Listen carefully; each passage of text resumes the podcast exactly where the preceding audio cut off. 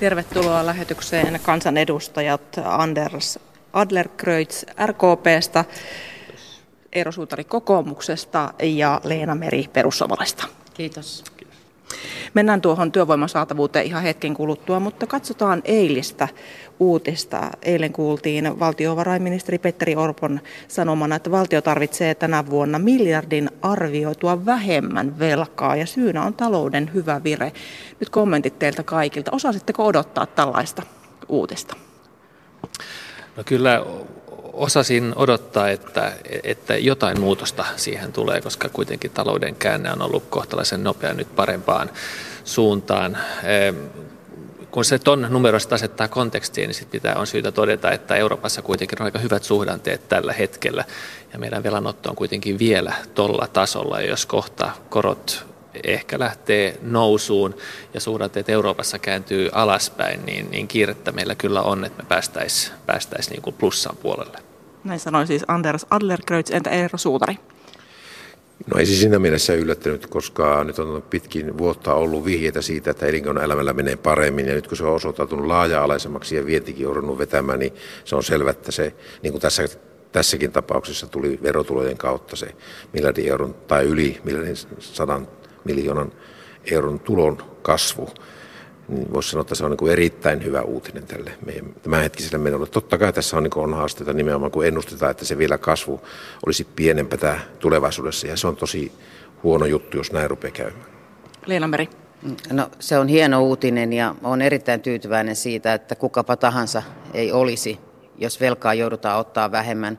Aina muistelen sitä, kun silloin keväällä 2014 olin itse ehdokkaana ja katselin tätä edellisen hallituksen lopputaivalta, niin se oli aika järkyttävää, kun velka kasvoi ja se oli tosi sekava se tilanne, kun mitään ei saatu päätettyä. Ja tietysti nyt olisin vaan toivonut, että tässä tulevassa budjetissa ja vielähän tuossa hallituksella on aikaa, niin katsottaisiin sitä sisäistä oikeudenmukaisuutta, että siihen on mahdollisuutta, että perussuomalaiset lähtee siitä, että nyt kun tämä kasvu on parempaa ja nyt nähdään, että velkaakaan ei tarvitse ottaa enempää eikä mekään haluta sitä ottaa enempää. Itse asiassa meillä on ensi vuosien budjetissa vähän vähemmän, niin tavallaan se, että muistettaisiin kaikissa heikoimmissa olevat ihmisetkin. Että just äsken käsiteltiin tuossa eduskunnan oikeusasiamiehen kertomusta ja siinä tuli taas esimerkiksi vanhustenhuolto ja lastensuojelu jatkuvina ongelmina vuodesta toiseen, että sinne voisi panostaa.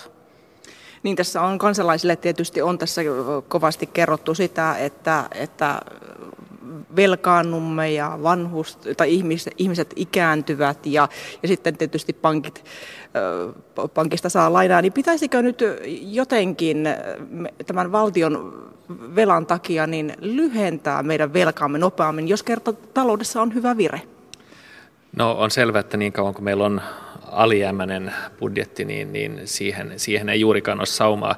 Nyt tietenkin olisi toivonut tässä tilanteessa, tai olisi ollut hyvä, jos me oltaisiin varmistettu se, että meillä on hyvät edellytykset jatkuvaan, pidempään kasvuun, ja sehän olisi tarkoittanut panostuksia koulutukseen, tutkimukseen. Nythän tuntuu, että näistä juuri on leikattu, eli se asettaa nyt, tekee ehkä tästä kasvusta nyt vähän heiveröisemmän kuin mitä muuten olisi ollut syytä odottaa, ja se on tietenkin huolenaihe.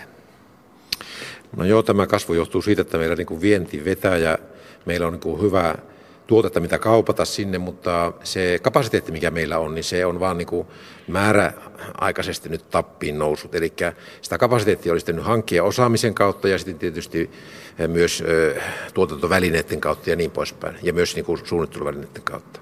Ja kun sitä ei aikanaan ole tehty, niin meillä on niin kuin pienemmän kasvuaika tässä edessä. Ja sitten kun meillä kasvaa vielä 20-luvulla tarve tässä niin kuin käyttää rahoja esimerkiksi hoivaan tai muihin palveluihin, mitä yhteiskunta tarvitsee, varsinkin tämmöinen hyvinvointiyhteiskunta, niin se velan lyhentäminen on niin kuin kaikista järkevintä, jossa nyt käytetään niin kuin semmoinen 90% siitä säästyneestä tai lisätuloista. Niin tavallisille kansalaisille sen verran selvennän tässä omaa sanomaa, niin tavallisille kansalaisillehan tuodaan sitä esille, että kun korot ovat alhaalla, niin sitä esimerkiksi sitä asuntolainaa pitäisi jotenkin vikkelämmin, tai kannattaisi ehkä vikkelämmin lyhentää, mutta tämä juuri, että mitä sille velalle kannattaisi, kun yrittää lyhentää, jos kertaa kuitenkin taloudessa on parempi vielä, Leena Meri? No meillä on kuitenkin paljon kansalaisia, kun on kuunnellut näitä edellisten päivien keskusteluja tuolla salissakin, niin kasvu kuuluu kuitenkin kaikille. Ja siellä on ihmisiä, jotka on hädässä ja pulassa ja osallistunut näihin talkoisiin. Et se on niin kuin eri asia kuin se, että yrityksillä menee hyvin ja pitääkin mennä ja saadaan ihmisille töitä ja se on hieno asia. Mutta se ei lohduta esimerkiksi eläkeläistä, jolle ei jää rahaa elämiseen, että menot kasvaa ja tulot ei. Että se pitää kuitenkin muistaa, että he eivät ole vain numeroita, vaan he on ihmisiä siellä arjen keskellä. Ja en lyhentäisi nyt lainaa nopeammin. Tämä oli hieno uutinen, että vähemmän joudutaan ottamaan, mutta siellä budjetin sisällä painottaisin ja panostaisin toisin. Että esimerkiksi ensi vuoden verotaulukko eläkeläisten kohdalla, niin se on sillä lailla nousevaa, että mitä enemmän tienaat, niin sen enemmän saat prosentuaalisesti alennusta, ja sitä olisi voinut tasoittaa toisinkin. Panostaisitteko te toisin jollain tavalla, Anders Adlercreutz?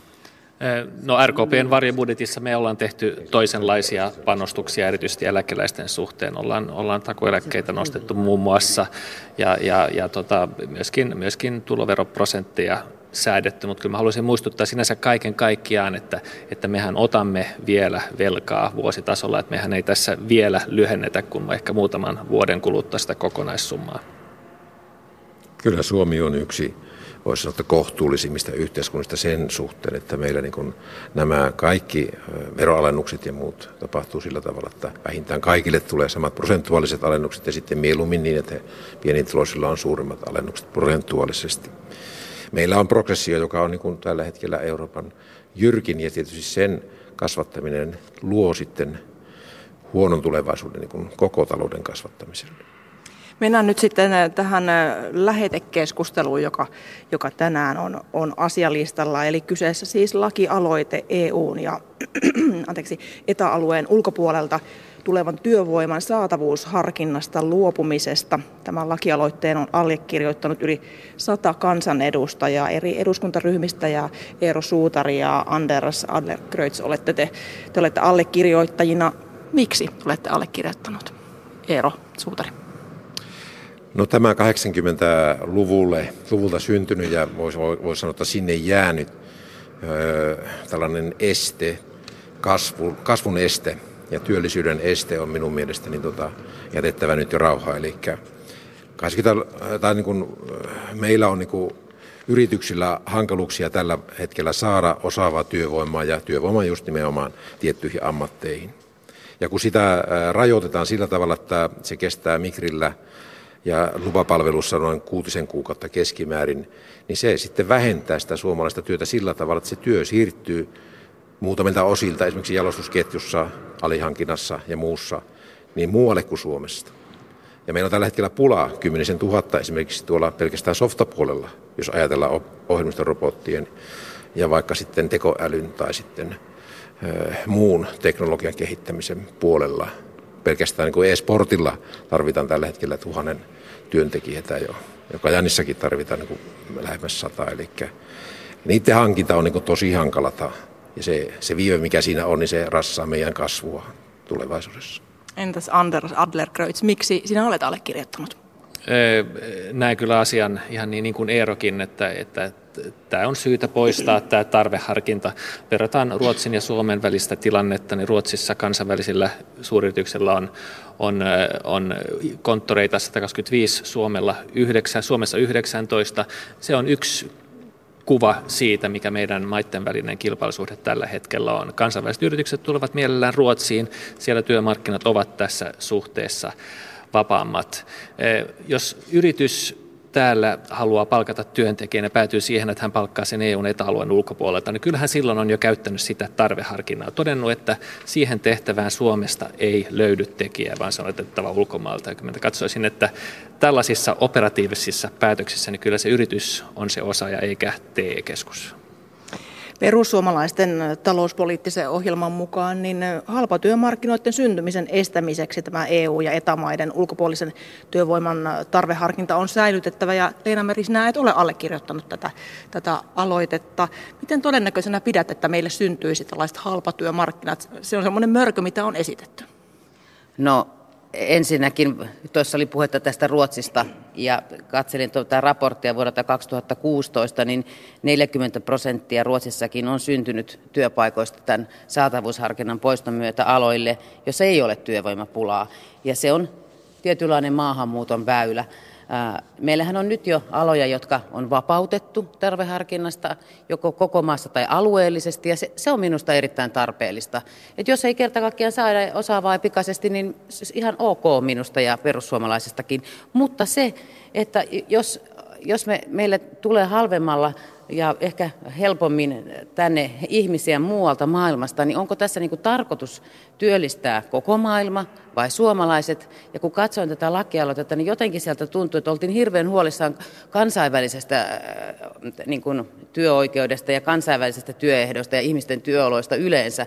Että nyt on, niin kuin pitäisi miettiä, että ollaanko me täällä nyt Suomea varten vai kansainvälisen maailmantilanteen parantamista varten, koska tuollahan on miljoonia ihmisiä työttömiä pelkästään Euroopassa ja koko maailmanlaajuisesti, että en ole allekirjoittanut enkä tule allekirjoittamaan. Että on ehdottomasti sitä mieltä, että sitä byrokratiaa voitaisiin yrittää nopeuttaa. Joka tapauksessa tässä lakialoitteessakin todetaan, että valvontaa pitäisi tehostaa. No sitten se siirtyisi taas toisaalle, että mieluummin panostetaan siihen, että ei tehdä mitään halpatyömarkkinoita tänne eikä laillisen tai laittoman maahanmuuton väylää eikä houkuttelevuustekijä siinä mielessä. Niin tässä tosiaan kaksi herraa, jotka ovat läsnä, siis Anders Adlercreutz, sinä olet taustaltasi arkkitehti ja Eero Suutari on insinööri. Te olette molemmat yrittäjiä ja jos nyt olen oikein ymmärtänyt, rakennuksillakin te olette molemmat olleet. Jos puhutaan esimerkiksi rakennusalasta, joka on pelännyt sitä sellaista, että tulee tämmöiset polkutyömarkkinat ja tämmöinen niin poljetaan palkkoja, niin miten te varmistutte, että näin ei käy, Eero Suutari?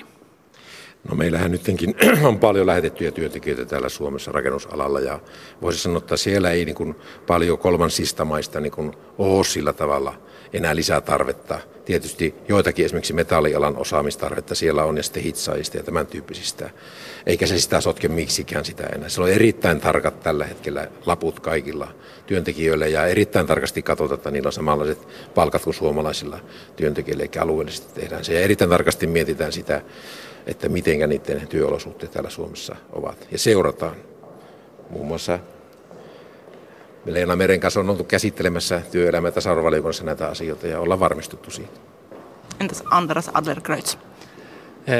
Jos puhutaan rakennusalasta, niin siinähän on ollut työvoimapula suomalaista tekijöistä ja se on pula, joka on sitten ongelma, joka on ratkaistu sillä tavalla, että muualta Euroopasta niitä tulee. Et meillähän on jo työvoiman vapaa liikkuvuus Euroopassa, enkä usko, että tilanne niin kuin tässä suhteessa tässä sinänsä muuttui. Se, mitä tässä muuttuu tietenkin on se, että tämän myötä yritykset voisivat itse päättää, kenet palkkaavat, eikä TE-toimisto.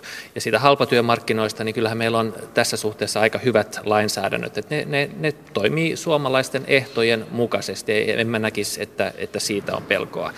Vielä Ruotsista niin voi todeta tietenkin, että hallitushan siellä teki selvityksen tästä asiasta hiljattain ja arvioi, että mitkä on ollut seuraukset tästä päätöksestä, jonka ne teki vuonna 2008. Ne päätyi sitten lopputulokseen, että tätä käytäntöä jatketaan, ei oteta käyttöön saatavuusharkintaa, koska ne katsoi, että se kokonaisuuden kannalta kuitenkin oli hyvä asia. Joskin ne myöskin tunnusti ne tietyt ongelmat, jotka meidänkin pitää tunnistaa ja niihin varautua ja katsoa, että niitä ei täällä tapahdu, mutta kokonaisuutena se on ollut positiivinen asia siellä ja luulisin, että se olisi sitä Suomessakin. Mutta jos yritys saa päättää, ketä se tuo, niin tällä tavalla tavallisena kansalaisena voisi kuvitella, että käy niin, että otetaan halvinta. Kuka halvimmalla tekee? No en millään usko tätä. Jos ajattelee, että on olemassa suomalainen työntekijä, joka osaa kielen, osaa meidän käytännöt, niin kyllä rima on aika korkea hakea halvempaa työntekijää EU-etäalueen ulkopuolelta, vaan siksi, että siinä vähän säästäisi. Ja kuten mä sanoin, että kyllähän meillähän on tessit, meillä on alojen kattavat sopimukset, että kyllähän tänne tullaan samalla palkalla töihin kuin mitä suomalainen tekisi. Kyse on vaan siitä, että joihinkin hommiin on vaikea saada tekijöitä. Löytyy tiettyä erityisosaamista, jota halutaan hakea ulkomailta. Voi olla kansainvälinen yritys, jolla on suhteita jo johonkin henkilöön muualla tai joka kaipaa tiettyä osaamista vaikka kansainvälistymistä ajatellen. Ja heitä yrityksiä tämä lakimuutos palvelisi. Eero Suutari. Joo, sen lisäksi tietysti tarvitaan tuotanto- ja palvelualan yrityksiä Suomessa, jotka vievät tuotteita muualle. Ja esimerkiksi nyt tällä viikolla ilmantunut tämä Ala-Pietilän tekoälytyöryhmän raportissa, sieltä voi lukea, että niin, ainoastaan sillä tavalla, että on vapaa maahan tuonti näissä osaajissa, niin voidaan varmistaa, että Suomessa niin kuin seuraavan 10 vuoden aikana se 3% kasvu tullaan saavuttamaan. Ja täytyy sanoa, että niin osaajista minä puhun enemmän kuin sitten niistä halpatyövoimareserveistä, mitä siellä on. Minä luulen, että sille ei kuitenkaan niin suuressa mittakaavassa ole niin suurta merkitystä kuin meidän osaavien, koska meillä niin työvoima pienenee seuraavan 10 vuoden aikana yli 50 000, siis työvoiman tarjonta. Ja kun samanaikaisesti tulee 200 000 hoiva-alan tarvitsijaa lisää, niin pelkästään sillä puolella ja terveysteknologia tällä hetkellä se on 10 000 henkeä töissä. Sinne tarvitaan 1 000 per vuosi lisää työvoimaa ja Suomesta sitä ei tahdo löytyä. Leena Meri. Niin, tähän on edelleen ratkaisu se, mikä nytkin on mahdollista, että vapautetaan tiettyjä aloja. Että nythän on vapautettu koodareita, Uudellamaalla siivoojia, tämän tyyppisiä ratkaisuja. Siinä on kuitenkin katsottu se tilanne etukäteen, että mikä siinä olisi parasta.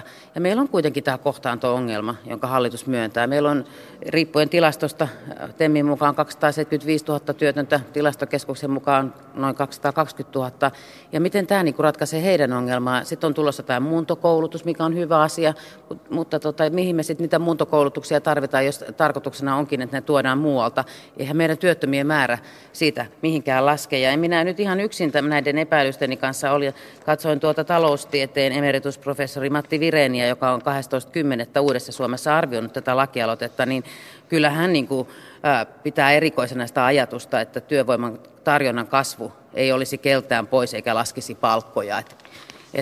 En niin kuin vetoa yksin itseeni, vaan myös taloustieteen professoriin, että tietysti hyvä uskoa, mutta se on sitä vaikea korjata. Joo, hän on taloustieteilijöiden joukossa aika yksin tämän näkemyksen kanssa, että jos näin ajateltaisiin, niin pitäisi sitten siinä tapauksessa luulla, että jos meillä olisi 70-luvulla ollut vähän isompi väestönkasvu, niin meillä olisi nyt isompi työllisyys, eikä kukaan sitä usko.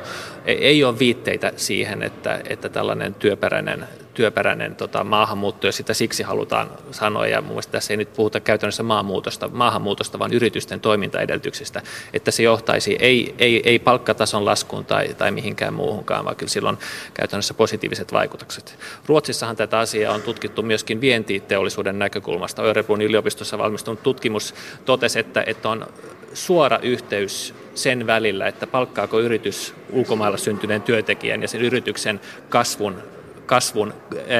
viennin kasvun kanssa, että nämä on suorassa yhteydessä toisiinsa. Ja vientivetoinen talous, niin kuin Suomi, niin voisi käyttää tätä hyväkseen. No, jos mä kertoisin itsestäni, mä olen Kainuusta ja siellä on ollut tähän mennessä niin työttömyys aika suurena puheenaiheena. Tällä hetkellä työttömyys on niin kuin samalla tasolla kuin muualla valtakunnassa, mutta meillä on erittäin suuri työvoimapula, just nimenomaan sähköpuolen osaajista, metallialan osaajista ja hitsaajista. Siellä tehdään konepajatöitä muun muassa tänne ja Tampereelle, raitiovaunuja ja tämän tyyppisiä asioita. Mutta on pulaa ja sinne Migrin kautta joudutaan hankkimaan työvoimaa ja se kestää todella kauan. Ne kapeikot ovat ongelmia siinä tuotannossa ja kun se nyt Uudenkaupungin autotehtaassa tarvitaan lisää työvoimaa, niin se vie meiltäkin työvoimaa ja täytyy sanoa, että me tapellaan sitä työvoimasta tällä hetkellä. Ja kun se on niin kuin tosiaan se 6 kuukautta, mikä siinä on, niin se vähentää sitä ajatusta, että me ruvettaisiin niin kuin tekemään ja investoimaan niin kuin Kainuuseen työvoimaa tarvitsevaa yritystoimintaa. Sehän siinä se ongelma on. Tähän vielä lopuksi kysyn teiltä lyhyet kehittämisehdotukset. Jos nyt ei luovuta suorastaan, niin miten voidaan kehittää tätä saatavuusharkintaa? Leena Meri. No, sanoin sen tuossa aika monta kertaa, että alueellisesti esimerkiksi tuohon Eeron alueelle, niin poistetaan siltä alueelta saatavuusharkinta niillä aloilla, joissa tarve on. Entäs Eero Suutari? No, tästä voisi olla tosiaan samaa mieltä, että jos nyt Leena Meri lupaisi, että meillä Kainuussa olisi ihan vapaa tämä maahantuonti, työvoimaperäinen maahantuonti. Niillä aloilla kun on tarve, niin minun puolesta. Entäs Anders Adlercreutz? Lähdetään kokeilemaan liikkeelle, poistetaan niitä alueellisesti vaikka kasvukeskuksesta, katsotaan mitkä ne seuraukset on, mutta mä oon tietenkin sillä kannalla, että pitäisi poistaa kaikkialta Suomella kerrallaan. Kiitoksia keskustelusta. Kansanedustajat, ja tästä varmasti keskustelu tuolla salissa jatkuu, ja mitä on julkisuudessa aikaisemmin ollut tätä keskustelua, niin aika kipakkaankin se keskustelu on ollut. Kiitoksia käynnistä Anders Adlercreutz, Eero Suutari ja Leena Meri, ja hyvää päivänjatkoa teille. Hyvää päivää.